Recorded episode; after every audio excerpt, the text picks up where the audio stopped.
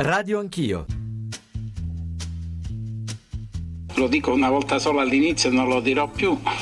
La mafia non è l'unico problema di Roma, non è neanche detto che sia il principale problema della città di Roma. Una città che non è mafiosa, ma è una città che ha subito degli schiaffoni violenti da persone che appartengono certamente al mondo criminale, ma la città è una città sana, di persone per bene. Tu ti sentiresti più tradito da chi ha speculato su di te e ti ha fatto lavorare o da chi ti ha cancellato e non ti fa manco lavorare e specula ancora su di te. La gara d'appalto è una possibilità di vincere, non è un diritto. Cioè la ricerca della legalità sta portando alla negazione della possibilità. Tra quelli scritti sull'Espresso c'è, c'è un re che manca è il, il, quinto re di Roma, secondo me, che risponde al nome di Salvatore Nicitra. Se si concentra esclusivamente su Carminati si rischia di andare a sbattere contro un muro. Sì, ci sono i Casamonica, sì, c'è il clan di Senese, sì, c'era Pasciani. Dopo Mafia Capitale un'altra operazione anticamorra ha colpito Roma con 61 arresti. A capo della banda c'è Domenico Pagnozzi, figlio del boss Caudino. L'uomo è attualmente detenuto in regime di 41 bis per associazione mafiosa e omicidio, ma il suo clan intanto aveva esteso la propria sfera di influenza in varie province del sud Italia e nella zona sud-est di Roma. È l'ultimo passaggio in ordine di tempo di un'inchiesta che non si ferma e promette sviluppi. Due arresti particolarmente importanti, Rocco Rotolo e Salvatore Ruggero Ruggero, secondo gli inquirenti uomini di collegamento tra l'organizzazione romana di Massimo Carminati e l'andrangheta calabrese. Roma è troppo grande per essere controllata da un'unica associazione e non c'è un'unica associazione che sia presente in modo esclusivo su Roma.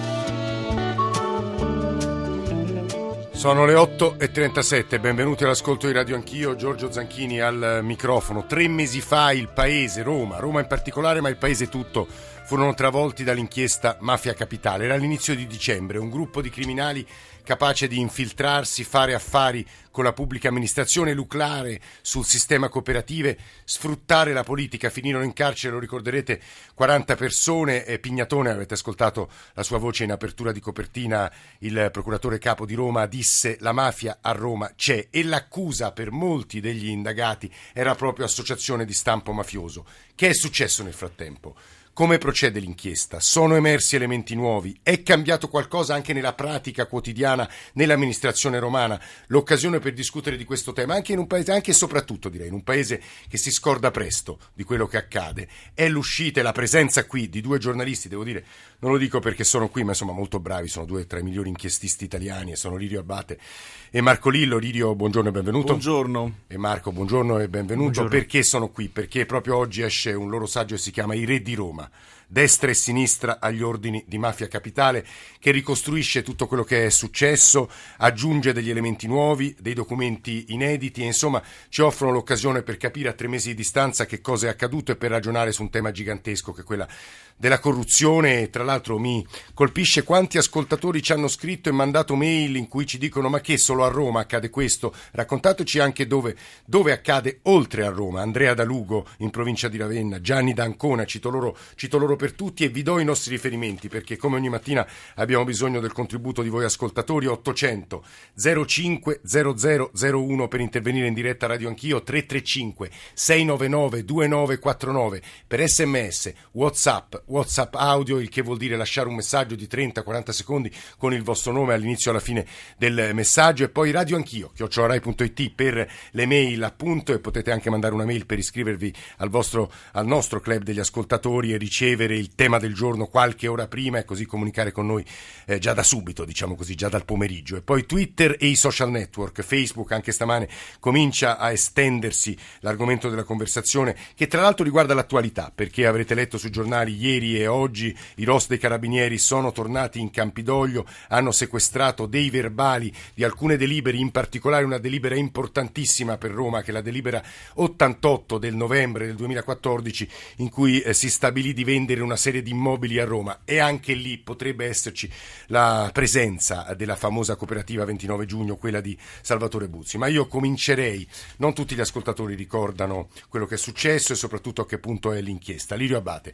Lirio, tu venisti qui eh, i giorni, i primi di dicembre, perché eh, tu nel 2012 avevi capito, avevi una fonte e avevi cominciato a raccontare sull'Espresso. Eri stato anche minacciato, tra l'altro credo sia interessante raccontare come anche Marco Lillo ti abbia aiutato, non dico a salvarti la vita, ma insomma ti abbia dato una mano a, essere, a evitare appunto di finire poi di finire poi ora non so che verbo usare, insomma le, minacce della, della, criminalità romana sono terribili e da allora ad oggi tu hai seguito quell'inchiesta e vorrei che spiegassi agli ascoltatori un po' quanto è stata importante e che cosa è accaduto oggi.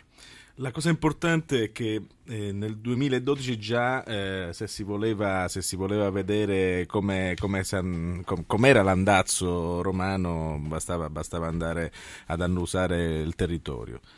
Eh, L'Espresso all'epoca lo fece, ho raccontato di, di, questi quattro re di Roma, non solo di Carminati, ma anche di Senese, di Fasciani, eh, dei Casamonica, di tutto quello che, che, circondava, di una cupola di fatto che esisteva, esisteva su, su, Roma, perché tutto quello che veniva fatto, il business, i grandi affari, eh, passava proprio da loro. Mm il problema era far capire alla gente che non è la mafia che tu vedi a Reggio Calabria o a Palermo, non, non è il pizzo che viene chiesto al commerciante di, di, di, eh, di, Piazza di Spagna o di Via del Corso. Qui è diverso, è un'altra, un'altra mafia, la mafia 2.0, una mafia che si è evoluta, che Carminati è riuscito proprio con la grande esperienza Mm, fatta purtroppo in passato con i collegamenti con le mafie, in particolare con Cosa Nostra, a traghettare una banda, la banda della Maiana, in una organizzazione criminale organizzata che non faceva più recupero dei crediti, ma eh, riusciva a fare grandi business, si impadroniva delle imprese, gli imprenditori andavano a chiedere loro di risolvere problemi e tutti a Roma, se avevano dei grossi problemi finanziari, economici, ma anche burocratici, si rivolgevano a lui, sapevano la strada dove andare a... a Spieghiamo Abate ricordate agli ascoltatori che, da quello che capisco dalle pagine che ho letto nel vostro saggio, eh, la, i cosiddetti re di Roma e Carminati in particolare non lucravano, non facevano soldi con la droga, ma con quel sistema che tu hai provato a spiegare sì, adesso. Sì. Questi appalti che loro riuscivano a controllare erano appalti banditi sempre da enti pubblici, quindi pubblici loro riuscivano a mettere le loro mani in quegli appalti e sostanzialmente vincerli o affidarli a persone di loro controllo. Questo è più o meno il sistema? È, pro- è proprio questo. Eh, erano, erano lavori lavori, affidamenti, appalti dove altri non riuscivano ad entrare e appalti dove si mimetizzavano, cioè appalti presi dalle cooperative rosse, cioè eh, Carminati è riuscito a mettersi in mano Buzzi che è diventato il suo braccio destro, Buzzi arriva da un'esperienza di sinistra, un ex detenuto per cui eh, cioè, in base ad alcune leggi dello Stato dovevano essere recuperati recuperava non solo Buzzi ma Buzzi poi recuperava altri ex detenuti che naturalmente uscendo dal carcere avevano bisogno di lavorare e li facevano lavorare fra virgolette alcuni li sfruttavano pure, comunque eh, accadeva che poi Carminati con i suoi uomini, con la, violenza, con il volto, con il suo volto che già minacciava, di fatto se, se lo porti davanti a un testimone eh, già ha paura di, di, vedersi davanti ai Carminati, riusciva anche a, a imporre a, a, all'allora sindaco Alemanno i, i consiglieri d'amministrazione. Ecco, Abate, un'ultima domanda, poi vado da Marco Lillo, poi cominceremo a leggere, a sentire gli ascoltatori, a sentire altre voci. C'è un passaggio nel libro all'inizio in cui tu descrivi eh, l'inchiesta, ma soprattutto come i criminali eh, potevano eh, sfoderare la mappa della città e il controllo da parte dei vari nuclei, gruppi, bande e tu aggiungi mi ricordava Palermo, ricordiamo che Lirio Abate è palermitano, palermitano viene da Palermo, ha raccontato la mafia eh, per l'ANSA, per, insomma, per, la stampa italiana in particolare ed è sotto scorta proprio per il coraggio di, di allora e di oggi. Lirio Abate, ecco, mi ricordava Palermo, è questa frase che colpisce chi ad esempio è romano come me. Sì, perché c'è una spartizione di fatto, c'è una spartizione, non sappiamo quali regole, ma c'è una spartizione del territorio, ma anche del business. C'è il traffico di droga è di esclusiva pertinenza di Senese che poi lo appalta diciamo, alla, all'andrangheta o ad altre frange della, della, Camorra, ma di fatto questo avviene anche con l'autorizzazione, cioè da, viene prestato alcuni, in alcuni territori anche il territorio soltanto a, a Carminati. Ecco, il territorio romano all'interno del grande raccordo anulare viene diviso diviso in eh, quattro parti, anche in cinque. Questo ha ragione Pignatone, poi nelle indagini hanno, ha, ha visto bene, eh, Roma è troppo grande per essere comandata da una sola persona, soltanto che il problema è che è, è quella cupola che noi chiamiamo, soltanto che queste persone fra di loro si parlano, non si fanno la guerra, si dividono il territorio e, e rispettano quello che si dicono. Marco Lillo, chi sono queste persone? Che storia hanno? Come hanno fatto a acquisire tutto questo potere? I re di Roma, Lillo. Allora, i re di Roma principali eh, sono quelli che noi battezziamo il rosso e il nero, quindi eh, il nero, lo abbiamo detto, è Massimo Carminati, un ex eh, NAR, nuclei armati rivoluzionari, diciamo della destra eversiva degli anni eh, ormai lontani, e ehm, che poi aveva rapporti storici con il boss della banda della Magliana Franco Giuseppucci e con altri esponenti di primo livello della criminalità organizzata, ehm, in passato condannato, noi raccontiamo anche perché Carminati con tutte le condanne che ha ricevuto era in grado di guidare questa organizzazione, era a piede libero, era apparentemente un, un cittadino eh, in grado di fare impresa addirittura, non soltanto eh, attività criminali, e, mh, perché ha, ha, ricevuto ben tre indulti eh, che gli hanno permesso appunto di essere libero. Oltre al nero però, e se vogliamo è forse più notizia questa del, della presenza di, di Carminati in un'organizzazione criminale, è il rosso Salvatore Buzzi. Salvatore Buzzi è un signore che guidava una cooperativa che fatturava 60 milioni di euro e questo mh, la dice lunga su quanti dicono che gli affari erano di Roma Capitale erano cosette da nulla, e, e che soprattutto mh, faceva parte eh, questa cooperativa di un consorzio importantissimo, il Consorzio Nazionale Servizi, il CNS, eh, una delle più grandi COP rosse italiane, con sede in Emilia Romagna, nella lontana Emilia, e eh, che fattura a sua volta 800 milioni di euro, una quota appunto quindi era della, 9 giugno, della 29 giugno la cooperativa di Buzzi, che poi era il braccio armato su Roma eh, di questo CNS per, per, fare degli esempi, se il CNS prendeva eh, il più grande appalto eh, nella raccolta differenziata, poi di fatto a eseguire questo appalto, cioè i dipendenti, i lavoratori, erano quelli della 29 giugno. Lillo, il rapporto con la politica, questo interessa anche agli ascoltatori, lo vedo degli sms che ci scrivono. Eh, nel garantismo, perché dobbiamo essere anche garantisti e raccontare le indagini e spiegare a chi è, chi è indagato, chi non è indagato, non c'è ancora sentenza di nessun tipo, quindi andiamo avanti cercando appunto di rispettare anche i diritti degli indagati. Lillo, i, i, i rapporti con la politica. Allora, a prescindere dalle condanne, a prescindere dalle sentenze che dovranno ancora venire, eh, si può dire già oggi che eh, questi rapporti erano organici, non erano sporadici, cioè se ehm, noi andiamo a vedere per esempio eh, una cooperativa come quella eh, di cui parlavamo prima, la 29 giugno, è una cooperativa che sposta tanti voti, perché le cooperative di lavoro, di servizi hanno tantissimi dipendenti, tantissime famiglie che campano grazie a questi lavori che vengono appaltati, spesso senza gara, spesso fuori bilancio, eh, dal, dal, comune di Roma in questo caso o anche da altri enti, e ovviamente questi poi votano.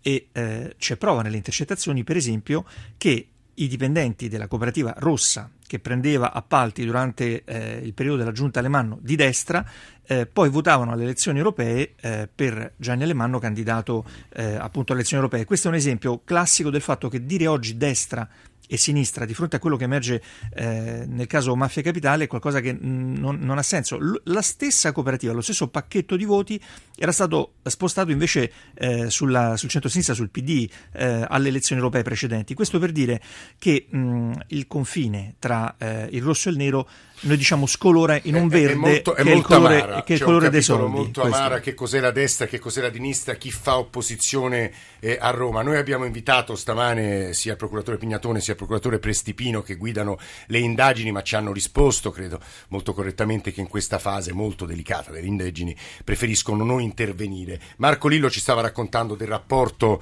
opaco, a dir poco aggiungo io, eh, con la politica e eh, alcuni di questi elementi di primissimo piano piano vengono dal mondo neofascista. Questo credo possa essere affermato senza offendere nessuno. No, no penso siano, siano, anche orgogliosi che lo, che lo, si dica loro. No, dico questo, ma non perché la persona che stiamo per ascoltare sia un neofascista, ma semplicemente perché viene dalla destra, conosce la destra ed è un politico eh, di destra, è stato un esponente di Alleanza Nazionale, del PDL, ha avuto rapporti strettissimi, lo, lo sentiremo anche con, con Storace, perché abbiamo pensato poi di coinvolgere direttamente alcuni dei politici che insomma queste vicende le hanno conosciute sentite ascoltare anche per capire capire che tipo di risposte danno rispetto alle accuse forti che vengono mosse alla politica a Roma. Valeria Volatile ha intervistato Fabio Sabatani Schiuma. Radio Anch'io. Per 15 anni lei è stato consigliere comunale a Roma, fedelissimo di Storace a lungo, poi ha creato una sua formazione politica, insomma quegli anni, quelli dell'intreccio criminale, degli affari, degli incontri, almeno secondo le indagini su Mafia Capitale, lei li ha vissuti nelle istituzioni della capitale e aveva sentore di quello che stava accadendo? Ho visto chiaramente quello che c'è sempre stato in Campidoglio, ossia un lassismo eh, soprattutto amministrativo molto, molto forte frutto di mancati controlli e spesso anche di appalti dati un po' alla berlina. Francamente a Roma c'è stata sempre anche un po' la logica della trama, del, del, costruire il complotto o altro, però credo che dove si mette mano si pesca bene perché comunque c'è sempre stato comunque una superficialità dal piano regolatore fino alla manutenzione stradale, dall'appalto per le refezioni scolastiche ad altro. Lei parla di lassismo, di superficialità, ma le accuse sono ben più pesanti. Se lei vede gli esposti alla Procura della Repubblica fatti negli anni ce ne sono stati tanti, quando venivano fatte le gare a dicembre, quando venivano fatte a Ferragosto o altro. Il problema qui è un sistema e quindi proprio un'organizzazione, qualcuno la chiama di stampo mafioso, che è stata scoperta e che francamente io non mi aspettavo, glielo dico con molta onestà, non mi aspettavo questa rete così articolata. Che idea si è fatta sul ruolo di Alemanno in questo intreccio? Anche lui è indagato per associazione mafiosa. A me tutto mi si può dire tranne che sia un fan di Alemanno, tutt'altro però da qui a definirlo un mafioso mi sembra un po' esagerato, questo glielo dico con molta onestà, anche con il rispetto nei confronti di un avversario non politico come destra-sinistra, ma all'interno di uno schieramento che per me non ha funzionato quando ha amministrato Roma. Alemano mafioso non ce lo vedo. Ho trovato una gestione molto allegra, molto, se vogliamo, poco professionale. Quindi lei crede che l'accusa di associazione per delinquere di stampo mafioso non reggerà? Se è stato appunto ricattato qualcuno, costretto qualche imprenditore e credo che ognuno qui dice chi rompe i cocci paga e i cocci sono suoi. Lei conosceva Carminati, sapeva chi fosse, lo conosceva no, personalmente? Io Carminati non l'ho mai visto e non, non ci ho mai parlato, conosco tante persone. Quando uno fa il consigliere comunale, cioè il telefono pubblico, io ricevevo 15-20 persone al giorno, non è che uno può chiedere a tutti il certificato penale. Il suo nome, se non sbaglio, è uscito in alcune intercettazioni dell'inchiesta Mafia Capitale in riferimento al business della vigilanza per la Movida Romana.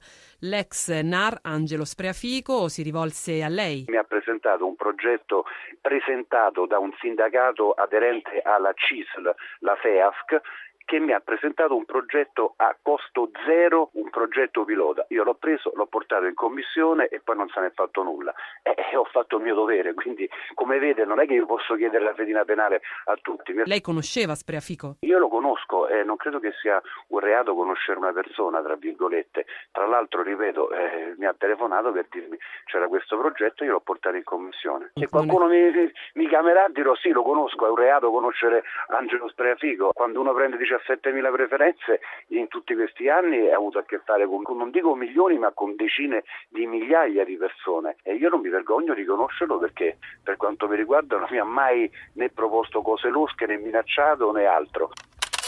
Lirio Abate, Sabatani Schiuma parla di lassismo, superficialità, racconta quei rapporti un po' obliqui ma non necessariamente criminali, esce fuori un piccolo ritratto dei rapporti fra politica e criminalità, non necessariamente criminale. No, eh, viene fuori quello che è la sensazione dei, dei, romani che non conoscono magari quei rapporti o come si identifica veramente la mafia, perché noi pensiamo, pensiamo alla mafia, pensiamo alla lupara, alla, alla coppola, agli omicidi, al sangue.